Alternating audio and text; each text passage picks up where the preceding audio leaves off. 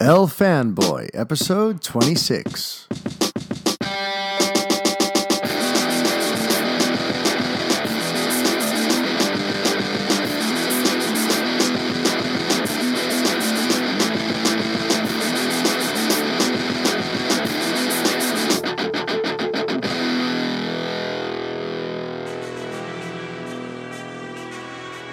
You're sitting in the kitchen of Master Chef Wolfgang Puck. The man himself is standing right there, ready to cook you a meal. You've had many of his signature dishes and you've almost always loved them. You thought the last dish he served you was a little undercooked, but you still give him the benefit of the doubt. You trust him. He is Wolfgang Puck, after all. He asks you what you'd like, and you reply with, Surprise me.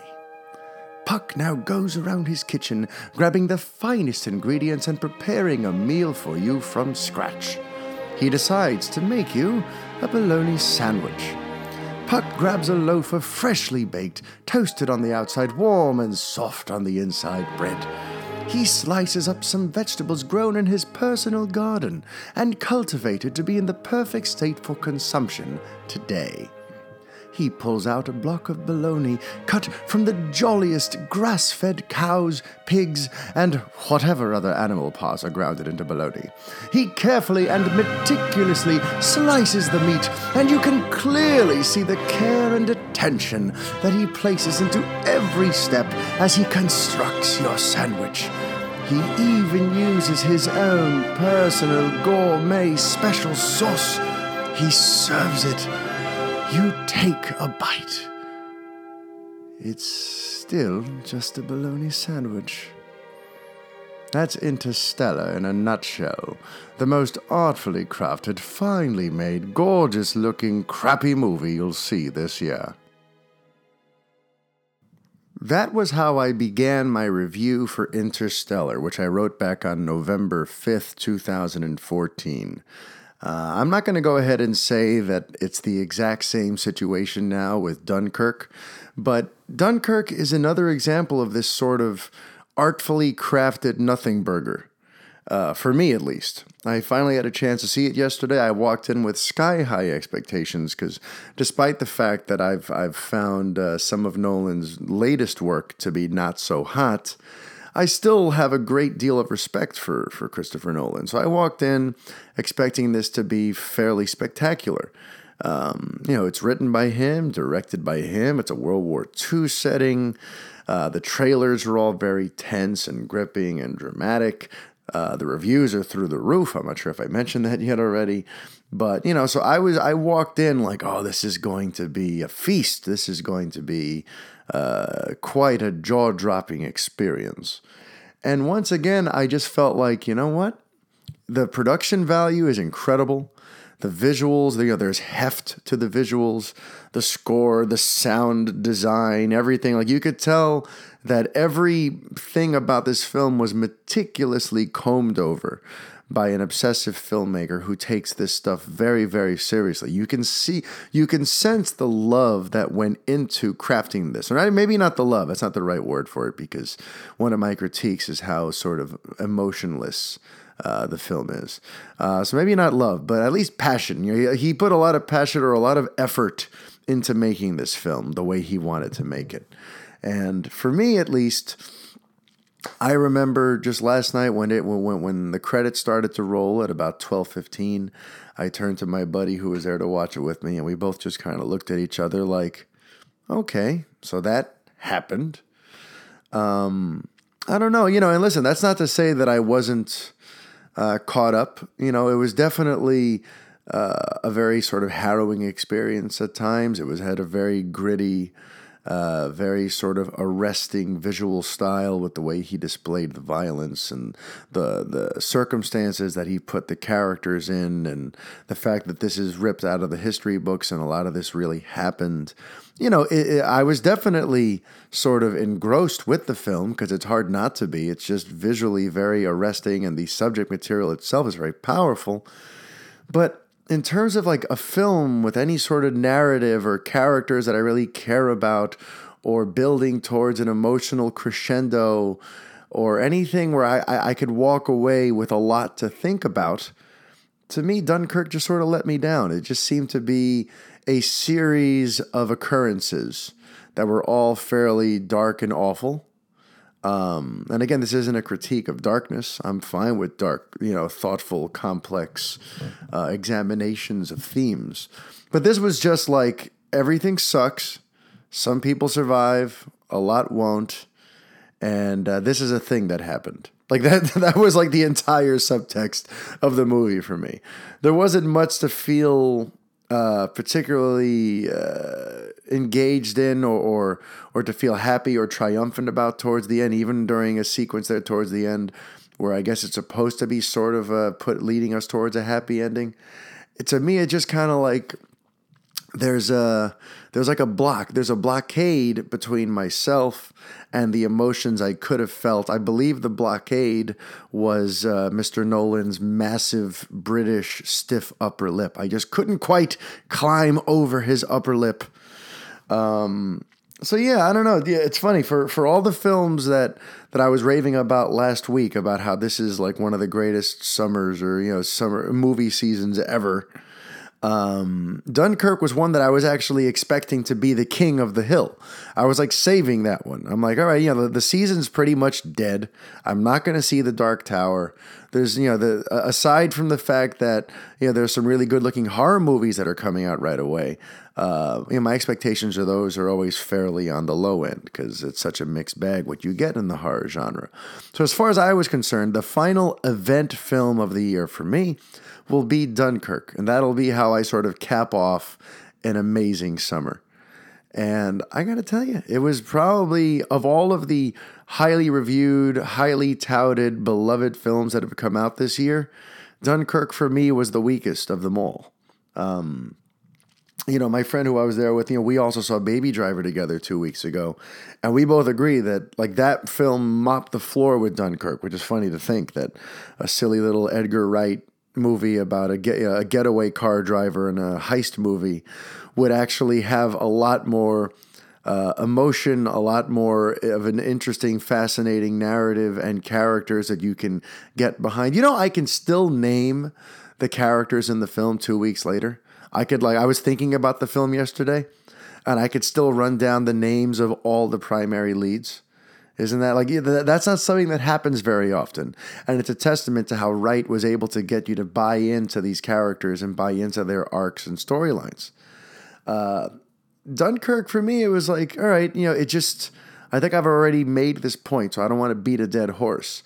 But for me, it was just, it felt like a series of occurrences and not like a movie. It didn't feel like it had any real narrative thread or anything it really wanted to say. Uh, and even one of the, the, the, the, parts that could have been the most powerful, the parts that could have grabbed you by the throat and put a lump in there and made your eyes do the old shine, kind of just didn't, it wasn't really played right, at, at least for me, which is the, the whole idea of civilians putting their lives on the lines to help the military. Know, that seems to be one of the reasons this film was made. It seems like it's one of the reasons that Nolan wanted to tell this story. Because what's remarkable, re- remarkable about what happened in Dunkirk is the way everyday civilians put their lives on the line, got on their boats, and went there to help the soldiers that were stranded. But even when that sort of comes to fruition, for me it just it didn't really land. And and maybe it was you know it just it could have used a little something. My dad has a phrase he always uses you know sometimes you got to squeeze the juice you know, sometimes you have a delicious fruit in your hand, but you got to squeeze it a little bit to make the uh, the juice come out to really kind of get it into that peak moment of, of enjoyment, that savory, sweet, juicy moment. You got to squeeze it a little bit. And Nolan always seems sort of allergic to the idea of squeezing the juice. He always kind of wants to be very minimalistic. He wants to present things to you and allow you to feel about them whatever you'd like. Uh, and that's fine, I suppose. But for me, it was just, it just sort of left me a bit cold. Um, and it's unfortunate because, you know, I, have had a, I've, I, I have a long sort of history with Nolan now at this point. You know, I, I, I've been a fan pretty much since the beginning. I remember when he rose on the scene with Memento. He was suddenly this, this big filmmaker to be on on you know uh, on the hunt for or keep an eye out for. He followed up with Insomnia, which I loved. Uh, for me, that's one of my favorite sort of later later stage Al Pacino performances, and getting to see the late great Robin Williams uh, be a creep and overall, just the way that that that's that story was told, and and the uh, the just the, the artfulness that went into it, I thought, you know what, this guy's a big deal. I'm going to keep an eye on this Christopher Nolan guy, you know. And then Warner Brothers tapped him to make Batman Begins, and I'm like, holy shit, this is serious. They didn't just hire some fly by night sort of you know action director Michael Bay type or you know no no no Joel no Joel Schumacher type again. They're going for a real auteur. They're going for someone who who has who brings some heft with him. And I was not disappointed. Batman Begins, I thought, was stellar, pretty much from start to finish. then there was The Prestige, which it's kind of funny. Um, a lot of people love the film. I'm not about to say that I don't. Uh, I'm about to just sort of uh, put a disclaimer on my feelings about Prestige because I enjoyed it. For me, it's definitely it's a thumbs up, but I was also in a very bad place when I saw it. Uh, I was in Miami. I had to fly my my mother and my grandmother down to Miami to to bury my grandfather. Uh, he's the man I'm named after, Mario Pena. He was a respected Cuban playwright and professor and director. Um, he died suddenly and I had to pick up the family and fly us down there. And we dealt with the funeral and going through his house, and it was it was just it was heavy. And one of those nights that we were there, I just I jumped in the rental car, and I found a local theater, and I saw the Prestige. I just needed something to sort of distract me, because you know there was a lot going on. And I remember thinking this was a pretty good movie. But now I see pe- the way people speak about the Prestige. It's like it's one of his finest works, and it's this wonderful movie that requires all of this dissection and analysis. So now I kind of feel like I need to see it a second time. Remember, a second time, because I don't rewatch movies for the most part. Um, so I do owe myself a second viewing of Prestige. But either way, you know, the momentum that for me began for real with Insomnia, that was continued with Batman Begins, continued through Prestige. I came out of Prestige going, "Yep, this Nolan guy is definitely someone to keep an eye out for. He's he's got the chops. He's going to be the next great filmmaker, the next, you know, Spielberg, the next big name in directing." And then the fucking Dark Knight came out. Oh my god. I loved the hell out of that movie when it came out. Um, to me, it was just like, look at this guy taking what could be a silly concept, another comic book movie with a guy dressed like a bat fighting a guy with clown makeup on, and he's turning it into art. He's turning it into high minded uh, concepts and, and, and themes and allegorical themes that he's looking to explore and really sort of say something with a genre that typically is just about blowing shit up uh, and just looking cool and look at my superpowers. And here's the big boss fight at the end. You know, I, I really, I was so impressed with The Dark Knight. Uh, and then Inception followed that up. And now, if I loved Nolan, I was absolutely in love with Nolan after Inception. To me, that film was just blockbuster. It had everything. You know, it had an interesting, uh, original sort of story. It had fascinating visual effects. You had a top tier cast bringing their A game.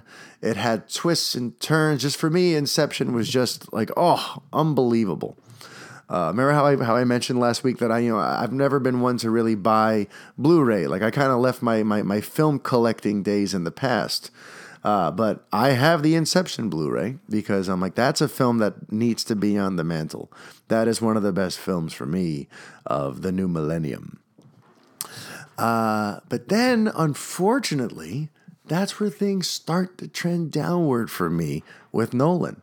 You know, The Dark Knight Rises is one of those films where I instantly saw its flaws. It's it's become very interesting to me to see how people have ultimately come around to my views on The Dark Knight Rises. Because, yeah, I saw it with a big group of guys. I, I went with a group of seven. It was my boy Colin's uh, rehearsal dinner night. He was getting married the next day. And we kind of have a tradition that uh, at the rehearsal dinner, we go see the big uh, superhero movie. Like for my wedding in 2011, uh, we saw Captain America, the first Avenger, on the night before my wedding. When Colin got married the following year, we saw The Dark Knight Rises. And then we went in, we're very hyped. You know, it's Nolan, it's Batman, it's the end of the trilogy. This is a big fucking deal. Everyone's in a great mood. Colin's getting married tomorrow. Let's do this. And we went, and I just remember there were several times throughout the movie where I found myself sort of cringing and looking around like, does anyone else get the sense that this kind of sucks? Um, and at that time, I was in the minority. I remember when the credits rolled and we all stepped out and we all started sort of doing our post mortem. Hey, what did you think? Blah, blah, blah. Everyone else was pretty much like, oh, yeah, that was great. Even even Jeremy Scully, who used to write with me over at the the site that shall not be named, uh, he's a huge Batman mark, and he was like, "Oh, that was everything I want in a Batman movie." And I just remember thinking, "Really?" And the funny thing is, now if you speak to Scully, and if you speak to those guys I went to with, and if you look around the internet and the way people speak about Dark Knight Rises, everyone pretty much agrees that it was a misfire. You know, no one agrees. You know, no one thinks it was a bad movie. Like even I, I don't think it was a bad movie.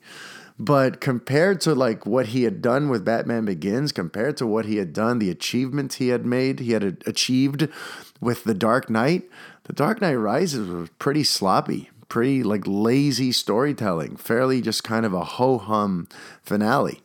Um, and then Interstellar came out, and I once again I walked into it thinking, Okay, listen, yeah, maybe he just didn't want to make that Batman movie. To this day, I sort of get the sense that he sort of made it begrudgingly. Like, fine, you want me to close off the trilogy? I'll close the goddamn trilogy. But his heart wasn't in it. You know, I know that when Heath Ledger died, there was a lot of talk that, you know, he didn't really want to continue anymore because what he wanted to do was explore the Joker further in the third film. And, you know, it just, his, his heart just sort of fell out of the whole Batman thing. So for me, Dark Knight Rises just reeked of a director who was just doing this so he could close it off and move on. So with Interstellar, I thought, okay, now we're going to get a rejuvenated filmmaker. You know, now he's going to feel like, okay, I got the the one for them out of the way. You know, the, the, there's that concept in Hollywood of I'll make one for the studio, one for me. So Dark Knight Rises was his, you know, his sort of holding up his end of the bargain for Warner Brothers, but Interstellar was going to be his baby, where he'd get to pour all of his talents and creative juices into the mix. And Interstellar let me down big time. You know, as you can tell from what I how I started that review, you know, it's just unbelievable to me how amazing the film looks and feels, yet how hollow and sort of blah the narrative and the story itself actually turned out to be. Um, and so now with Dunkirk, I just I'm starting to wonder now what's going on with him. I wonder if maybe it was just sort of beginner's luck there in the beginning, where he just happened to be uh, hitting his stride at the right time, working with the right people and collaborators. And now he's on the other side of his career where maybe everyone around him is just a yes man. And since he's Christopher Nolan, since he's a, a brand name, everyone just sort of loves and respects him and lets him do his thing. But maybe he needs some people around him who will scrutinize and, and kind of push him and question him a little bit. You know, it's not the first time that's happened. You know, think about how much people eh, like. You know, think about the fall from grace of George Lucas. Everyone, he's the perfect example of that. You know, there was a time where George Lucas was the legend, the mastermind, the kingmaker. He had made the original trilogy and he was a geek god. And in Hollywood, he was one of just the, the great creative types. You know, he had done the original trilogy. He had written uh, the Indiana Jones franchise. He was, you know, he was a made man. And then what happened? With that reputation, suddenly he was surrounded by a bunch of people going, "Yes, that's great, George. Yes, that's great, George. Let's let's do that. Let's do that." And we ended up with the original trilogy, which I'm not going to go there right now. This is not about Star Wars. Today's uh, podcast, but it's just an example of how you can start off amazing and then sort of fizzle out because you don't you no longer have the right people around you.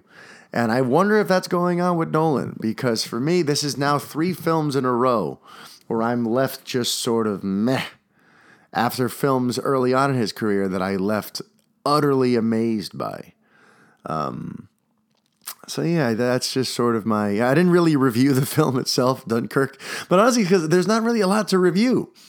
You know, it's hard. Yes, okay. So uh, the acting is good. Uh, the visuals are powerful. Um, the the the sound design is really really crazy stuff because it, there's a lot of dread and a lot of uh, tension built through just sound and and subtle things. But really, all in all, there's not a lot of there there. Um, and aside from like the interesting conceit of how he handles time and the way uh, you, you you realize at some point in the film that there's actually three or four things going on, and they're not happening con- they're not happening concurrently, but they're going to eventually line up. Yeah, that that's probably the most inventive and interesting storytelling decision he makes in the entire film.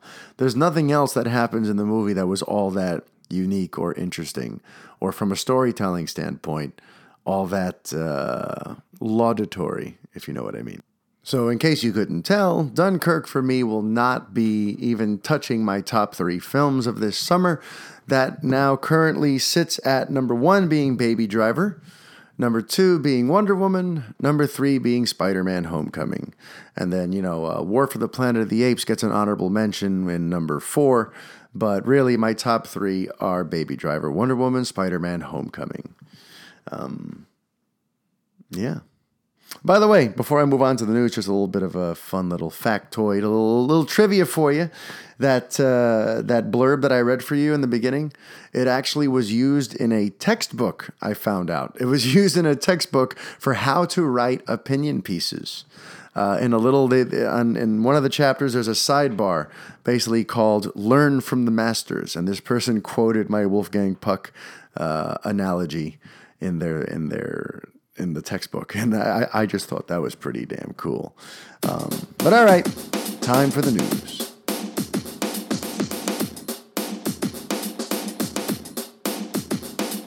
And as always, we will start things off with a look at the weekend box office. The actuals are in on this glorious Tuesday morning, and the tallies are number one, the Dark Tower opened at 19.1, which is a little bit lower than what they were saying on Sunday.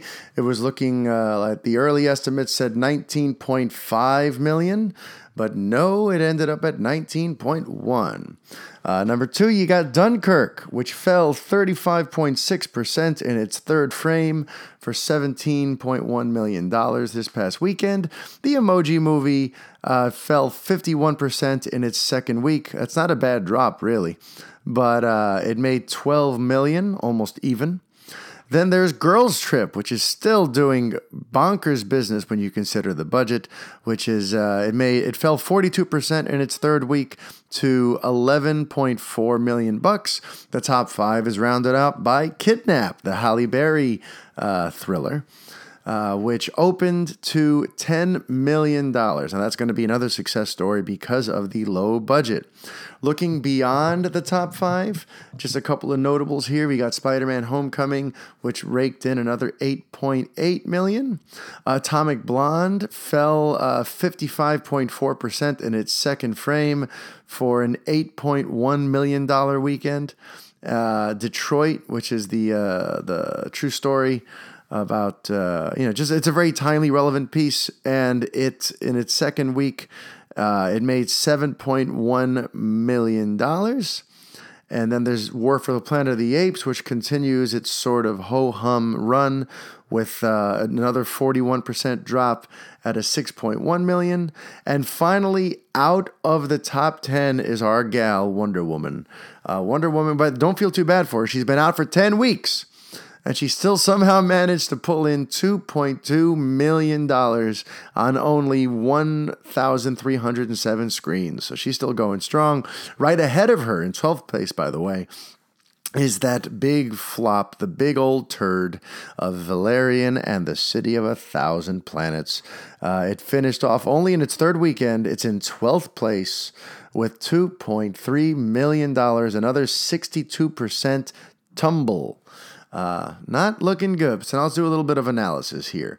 Number one, Dark Tower. What's inter- interesting about Dark Tower is since they kept the budget low, it's more than likely not going to be seen as a huge black eye. There's still talk that they're going to take a loss on it, but it's not as bad as some of the, uh, some of the other big time, you know, tanking films this year.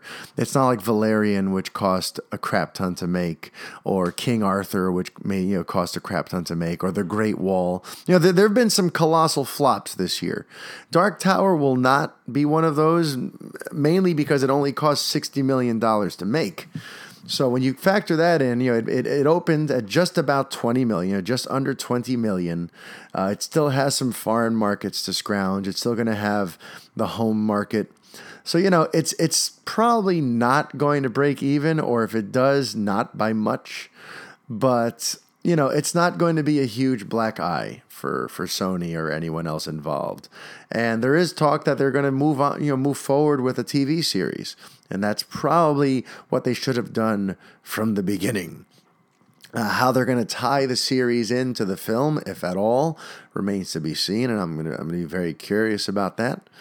Uh, Dunkirk. What can I tell you about Dunkirk? You know, it had a 17.1 mil uh, weekend. It currently stands at 314 million worldwide on a 100 million dollar budget. So it has th- therefore tripled its budget um, which is you know uh, they say to be profitable you have to double your budget. So we're already you know by by that sort of arithmetic, it's already made hundred million dollars in just profit. So that's pretty damn special. Emoji movie, you know, look, it only cost 50 million to make.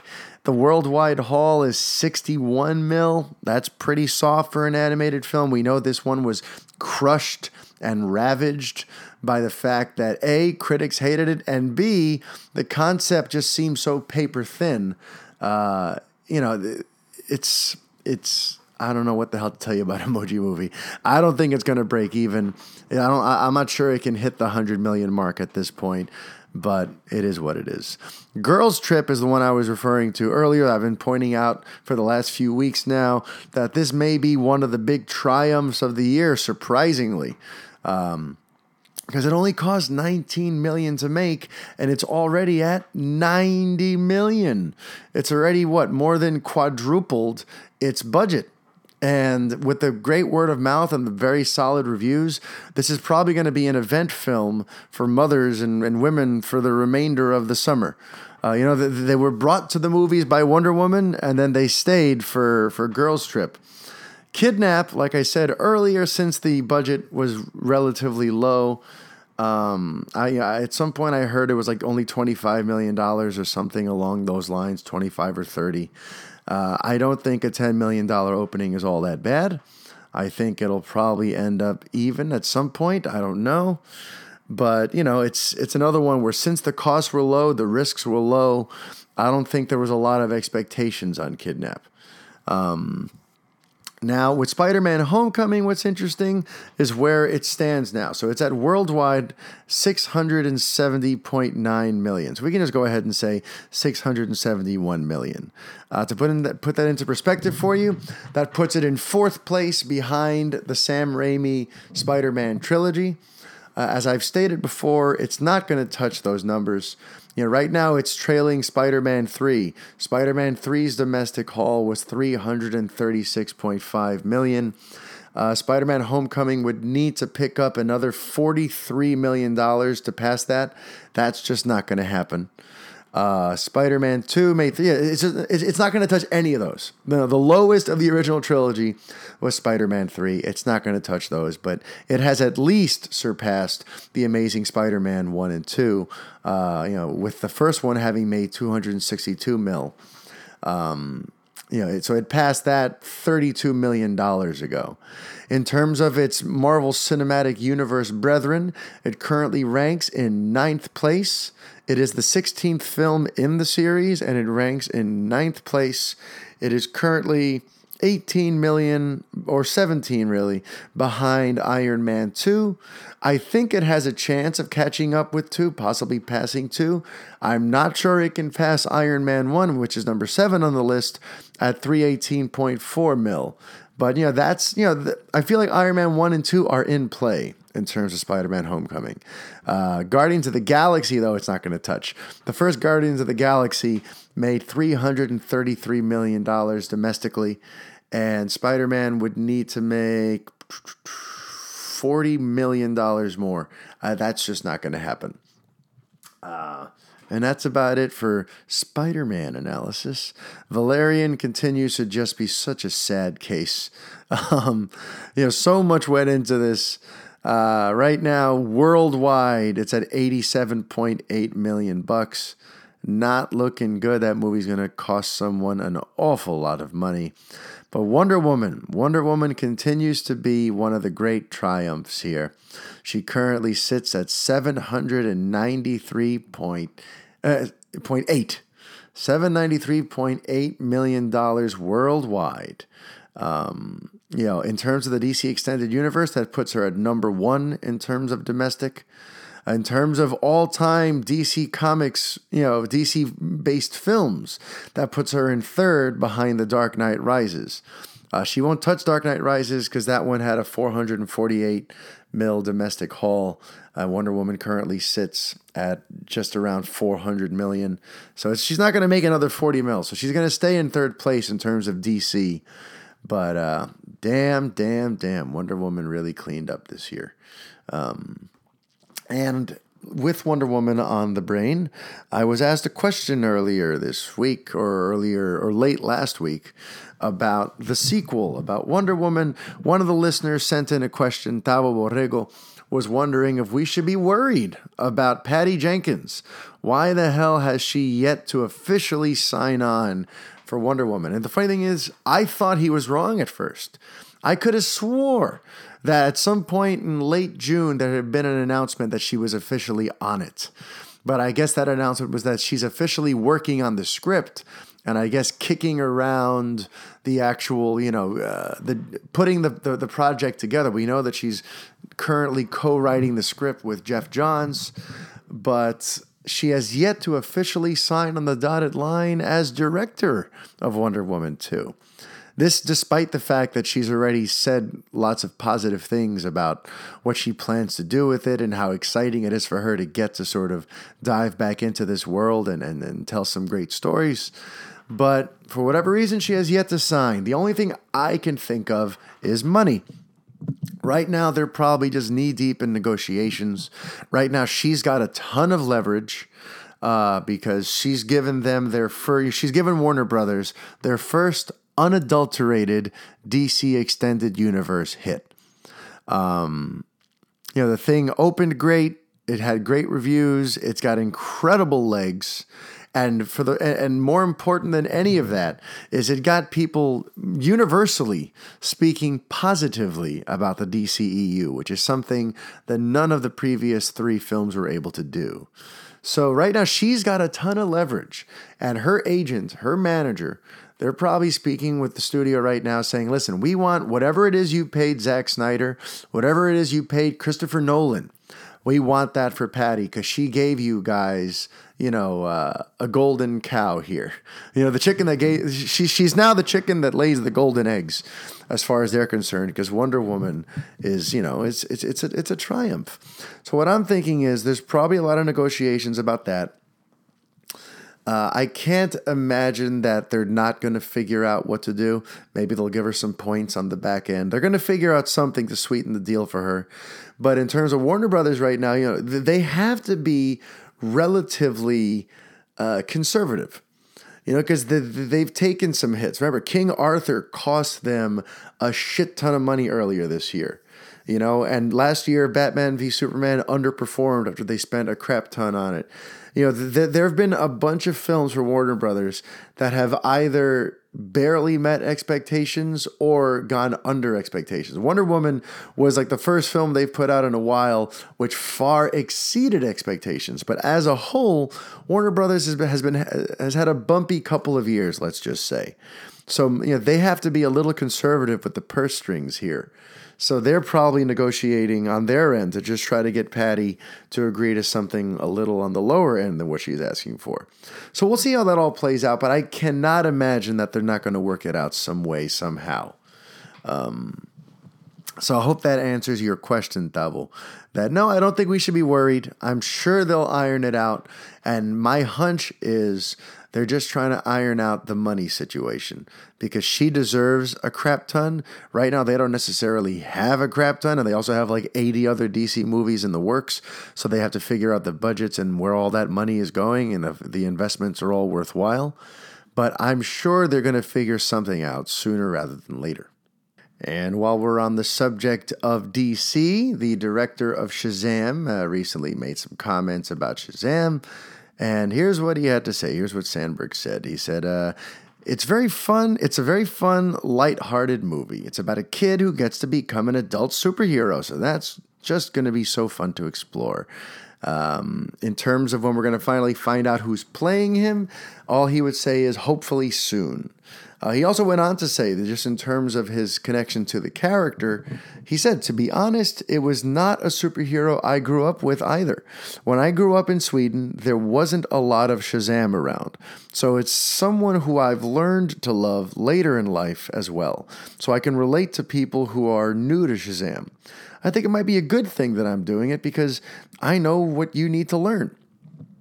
Uh, and I, I kind of have to agree you know, maybe you know, since, since Shazam is one of those characters that like a lot of people know of, but not really know about, having someone else who's who's learning about the character be the one who introduce him could be good. I think that could be beneficial. Um, because yes, yeah, I, I'm totally with him on that. Shazam is one of those characters where I can picture him. I know the basic mythology. I saw the uh, the Black Adam Shazam uh, DC animated film. So, you know, I, I have a basic cursory knowledge of him, but I couldn't tell you much else about what makes him cool or interesting or why he's existed for all these years. I think the most interesting I found him was when I read Mark Waid's uh, brilliant Kingdom Come book, which, by the way, little tangent, I've always said if they ever did a live action Kingdom Come, you know who I'd hire to be Superman? This is going to seem kind of random. But and on top of that, I've been saying this for about 10 years now, so maybe he's too old these days. But what I've been saying is Chris Noth. Uh, Chris Noth, who played uh, Mr. Big on Sex and the City, look him up. To me, he's always looked like old Superman. He just has that Superman vibe, but that like Superman in the golden years type of vibe. Let me know what you think if you can picture that. For me, I can picture it perfectly. So that is still sort of my dream casting. If they ever make a Kingdom Come movie, get me Chris Noth as Superman. Now, switching gears a little bit over to DC's uh, rival, Marvel, uh, I, I have a feeling that the MCU is about to suffer its first sort of uh, pratfall. Uh, and it's not for the film division, it's for the television division. And that would be with Inhumans. I can't seem to find anyone who's excited about that fucking show. And it cracks me up because, you know, Marvel has been on such a hot streak. Lately, everyone is pretty high on anything that they're producing. You know, even if they don't love the final product, there's at least a buzz. There's at least something about, oh, did you hear that? You know, Iron Fist is going to be arriving soon, or oh, there, there was that Agent Carter series, or ooh, Ghost Rider is going to pop up on uh, Agents of S.H.I.E.L.D.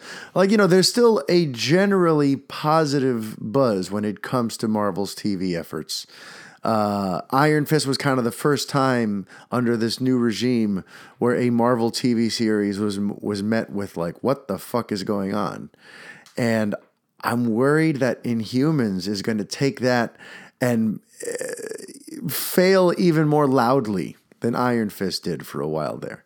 By the way, I'm not passing judgment on Iron Fist. I just remember the shitstorm when it came out about the whitewashing, not even just the whitewashing, more so just the quality of the series, the writing, the acting, the choreography. Uh, how you know how Finn Jones didn't really learn any real martial arts to play a character that's supposed to be an intense martial artist. Um, but this looks like it's going to fail even more loudly because a it's on channel 7 you know it's on network tv which everyone gets not everyone sees netflix uh, shows but also because the budget is high and because it's more ambitious You know, they're doing this whole thing with the release on IMAX, and they're really trying to make this thing into like a, an event. It's an event series. You start it in a movie theater and then you continue it in weekly episodic form on Channel 7.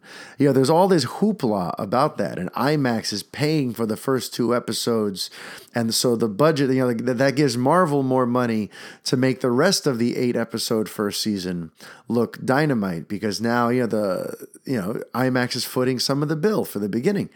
So it's going to look big. It's going to have more spending dollars behind it in terms of advertising. So, for the most part, there's going to be more eyeballs on Inhumans than possibly any of the other Marvel shows outside of Agents of Shield, which debuted, you know, in uh, as part of the afterglow of the Avengers Love Fest of 2012. So, Inhumans, I feel like if it sucks, and it looks like it might, it's going to be a big deal if it sucks. Iron Fist sucking is kind of like okay, we can kind of overlook it. It's the fourth in a in a franchise that's been beloved for the most part. You know, people love Daredevil. People were very high on Jessica Jones. For the most part, people were high on Luke Cage. Iron Fist, you know, you can overlook some of some of its weaknesses because you know what? It was a rare misstep. But Inhumans, looks like it's almost going to be its own thing. So it's not like you can really compare it against much, and it's just going to look, it's just going to suck. That's the way it looks. And in researching the show, there's just a couple of things that for me just jump out. Uh, aside from the fact that the trailers look hokey, and I can't really imagine ever sitting down to watch this damn thing. Uh, the showrunner, the showrunner is the same showrunner for Iron Fist. I'm sorry if that's like, you know, old news, but I didn't realize that. So they want to sort of bring the Netflix mentality to the ABC network. You know, that, that was one of the things that they've said while hyping up uh, Inhumans, that they want to bring that sort of you know, uh, there's always like a fervent anticipation for Marvel's Netflix series, which haven't really been there for some of the ABC stuff like Agent Carter. Uh, so they're trying to bring that Netflix stuff over, that Netflix excitement to channels, you know, to ABC. But they hired the guy who ran the worst of the Netflix shows to do it. To me, that's a big warning sign. So, know, with all due respect to Mr. Scott Buck, uh, just based on the fact that you made Iron Fist, which is the first of the Marvel series that was panned. Now you're running Inhumans, which has no semblance of positive buzz behind it, and it just looks like this is this is going to be the first sort of uh, real embarrassment for the MCU. Um, and there was one other thing that came up in my research, which is because I'm still trying to figure out where the hell does this work in terms of the canon and according to the Wikipedia page, and I looked at their sources, you know, it looks like this is not going to be a spin-off of Agents of Shield, despite the fact that Agents of Shield had a heavy inhuman presence there for like a season or two. And yet somehow it is part of the same shared universe. So it's like, how is this going to work?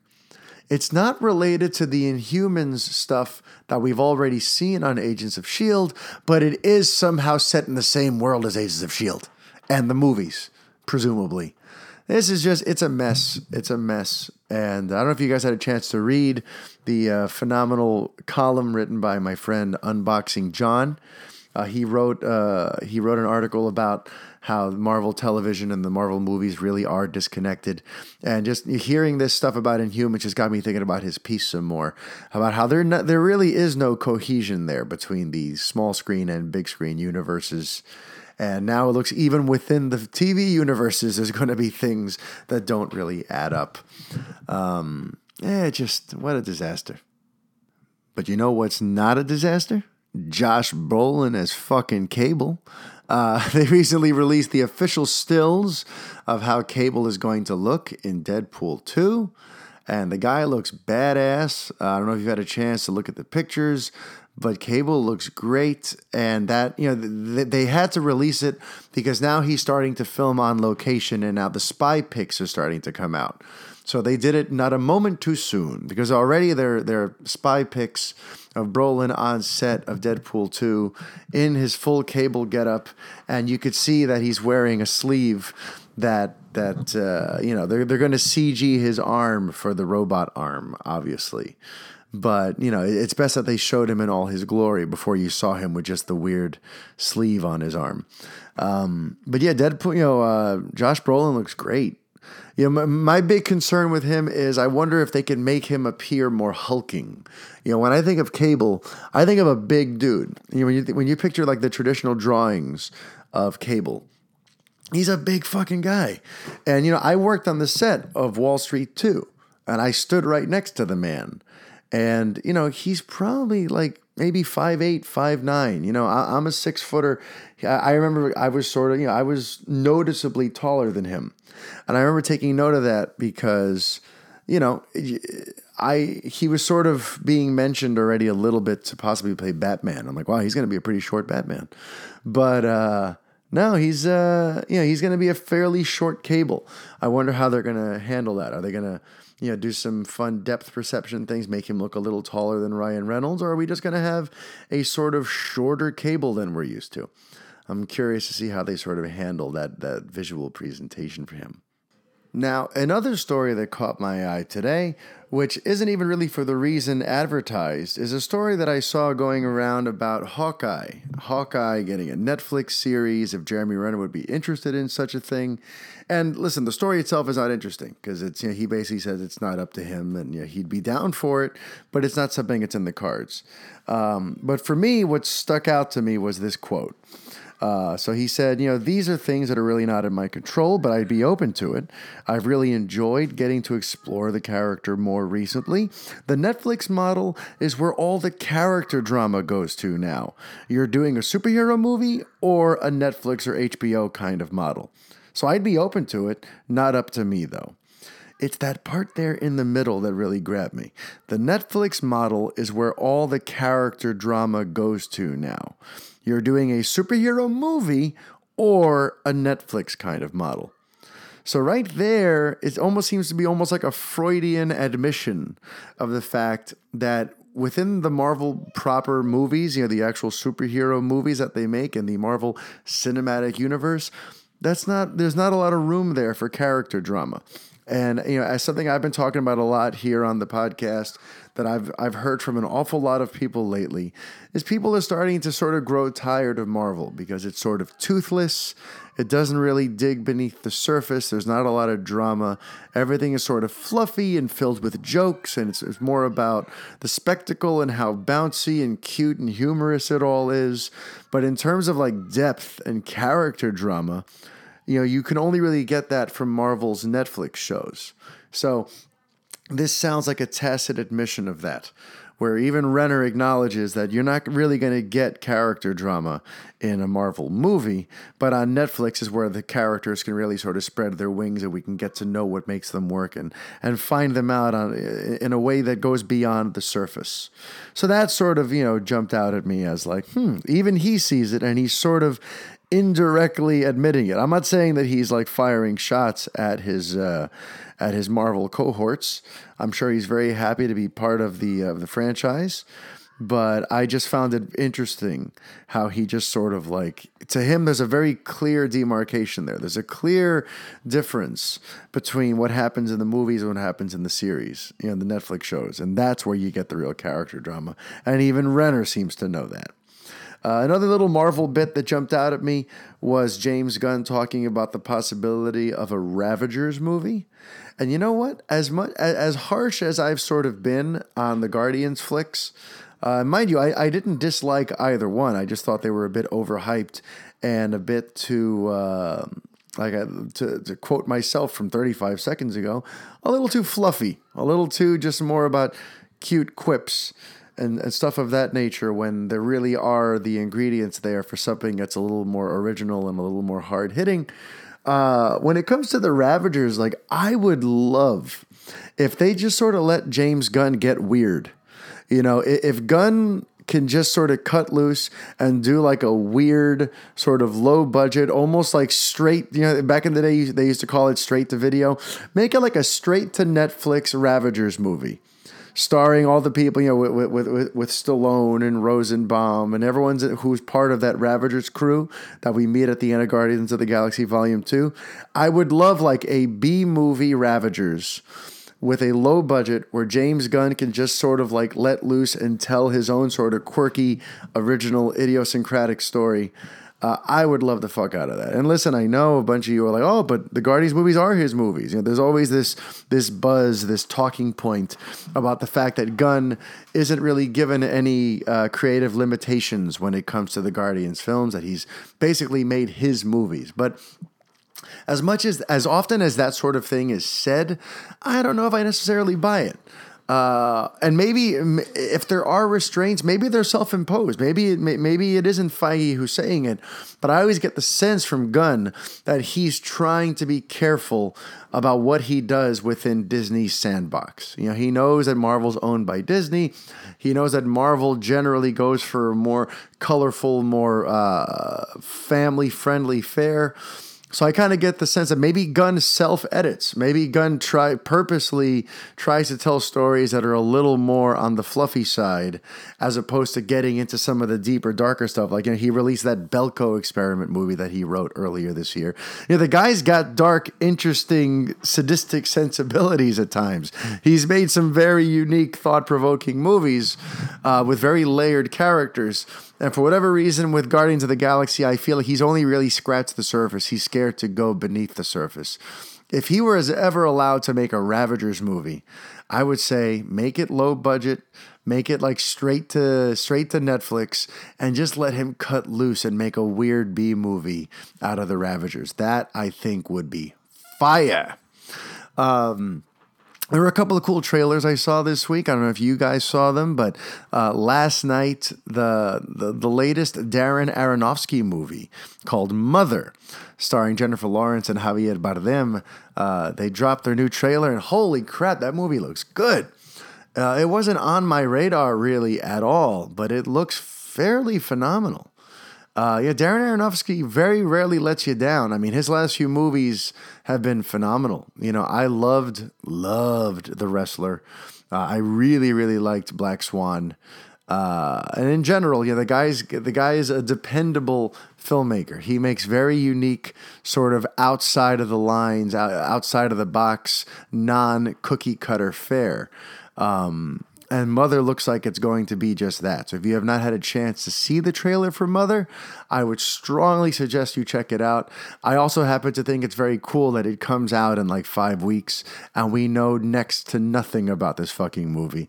I like when I don't know anything about a movie. I like to just basically let the movie do what it does, you know. And I like that the advertising for this film so far has been so minimalist that you have a sense it's going to be sort of dark and weird and another weird, like Aronofsky joint, but you don't necessarily know the how and the why and the what of what's going on. And it all sort of goes back into my thesis from last week, where I was talking about how Hollywood has been releasing a lot of risky movies this year a lot of films that are not cookie cutter, that are not safe, that are outside the lines. Like another one, you know, last night when I went to see Dunkirk, they had a trailer for The Snowman, starring Michael Fassbender, where he plays Detective Harry Hole. You know, it's a book adaptation, and I remember covering it a couple years ago when when the project first started coming together, and seeing the trailer was just like, wow, you know, this looks like yet another grown up thriller coming out that's not based on a comic book. Uh, yes, it, it, it's an adaptation of a book, but it's not like a series that we've heard of before. It is more or less, you know, an original concept. Um, and it looks like, you know, it, it's just another one of these films coming out this year where it's like, you know, you really can't say that Hollywood's resting on its ass and just regurgitating the same shit over and over again. Because The Snowman looks great. Mother looks really interesting and unique. And there's just you know, and I, I'm not going to repeat myself from last week. Listen to listen to the beginning of last week's episode to hear what I have to say on this. But there have been a lot of films that are like outside of the box this year, and I think Hollywood deserves a shit ton of credit for you know just not not doing all the safe moves that they that, that people always accuse them of. People love talking about how creativity and originality are dead. There have been a lot of original and interesting films out this year. And I hope to fucking God that you're out there supporting them, people. Because if you're not, then you do not deserve, you do not have the right to then shit on Hollywood for for being risk averse because you are not supporting these. So sometimes you got to get yourself out of the theater just to uh, cast a vote in this direction. If you want more of a certain kind of movie and less of another kind, don't see Transformers, see Mother. You know? Um, but anyway, uh, I would even say don't see Dunkirk, see Baby Driver. But that's that's just me getting uh, spiteful now about how Chris Nolan let me down again. Um, and I really kind of think that's it in terms of the news this week. I kind of want to wrap up with uh, a referral. Uh, a twofold referral. One, I want you to see a video that's currently making the rounds and going viral online. And then I have a referral for uh, what is essentially probably my, the most important film for me ever. Uh, so the video centers on Jim Carrey. I'm sharing it on the official MFR L Fanboy Facebook page. You should definitely, you know, go like that page. Uh, it's a video about Jim Carrey. Uh, it's about the sort of interesting twist that his life has taken in the last six years. He's actually become an artist, a, a painter, and a sculptor. And it's kind of like a documentary six minute short on this new sort of uh, lease on life he has as a as a painter. And some of the stuff, you know, first of all, the art is jaw dropping, and I'm not someone who's typically, you know, a big uh, painting guy. Uh, I sound like such a mook, but you know, I'm not, you know, like, oh, yeah, that's cool. But these, like the, the sampling of work that they showed in this video, I'm like, wow, I, I would actually like one of those on my wall. Like, I can understand what he's going for. It's not just an abstract thing where it looks like a six year old covered themselves in paint and rolled on a canvas. Like, there's. There's there the, the paintings seem to be filled with meaning and power, and and there's a thought process that goes into them that for me seems very transcendent and very inspirational. Uh, and just some of his philosophies when it comes to his art uh, I strongly suggest you check out this six minute video. I walked away from it feeling very sort of inspired and very just like, wow, you know. I already was a big Jim Carrey fan, but seeing him follow his muse here was really, really uh, inspiring. And, and it's, it's, great to see that he's forever evolving as an artist. Um, with that said, I want him to do more movies. I, I lament the fact that there's so little Jim Carrey in cinemas anymore. You know, I grew up in the Jim Carrey heyday. I was 11 when he had that absolutely unbelievable 1994 that he had.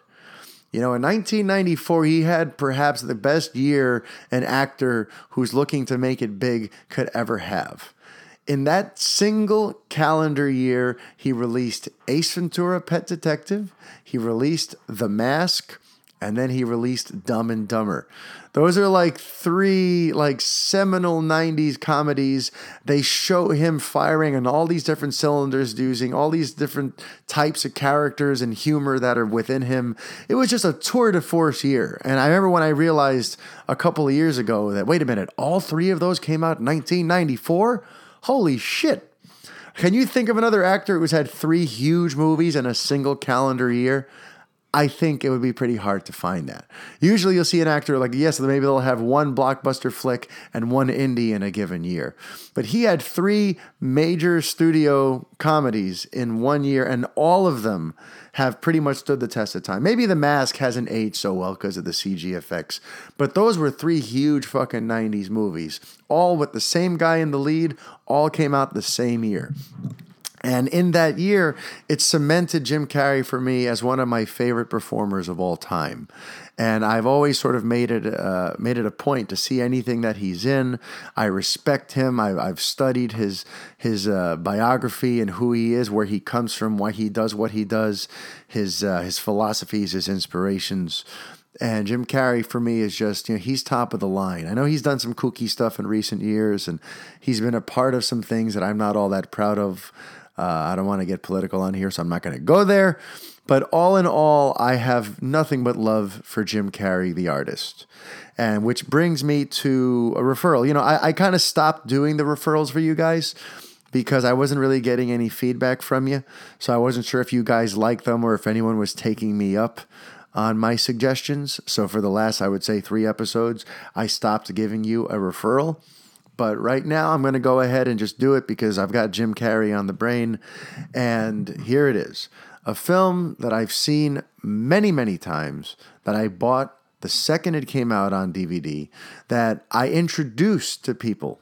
At least once a year, I bring a friend over and I say, You have to watch this film. Um, is Eternal Sunshine of the Spotless Mind. Uh, that film is just it's just beautiful uh, and heartbreaking and uh, genius in terms of its ingenuity and visual visual storytelling, the emotional themes that it that it, that it explores, the way it, the whole thing unfolds. Just that movie hits me right where I live, and every time I see it, it just grabs me and I have the soundtrack. I love Jon Brion's uh, soundtrack, Michel Gondry's direction. Jim Carrey is magnificent in it. It has Kate Winslet, who is my favorite uh, actress like ever. And if you have not yet seen Eternal Sunshine of the Spotless Mind, I strongly suggest you do.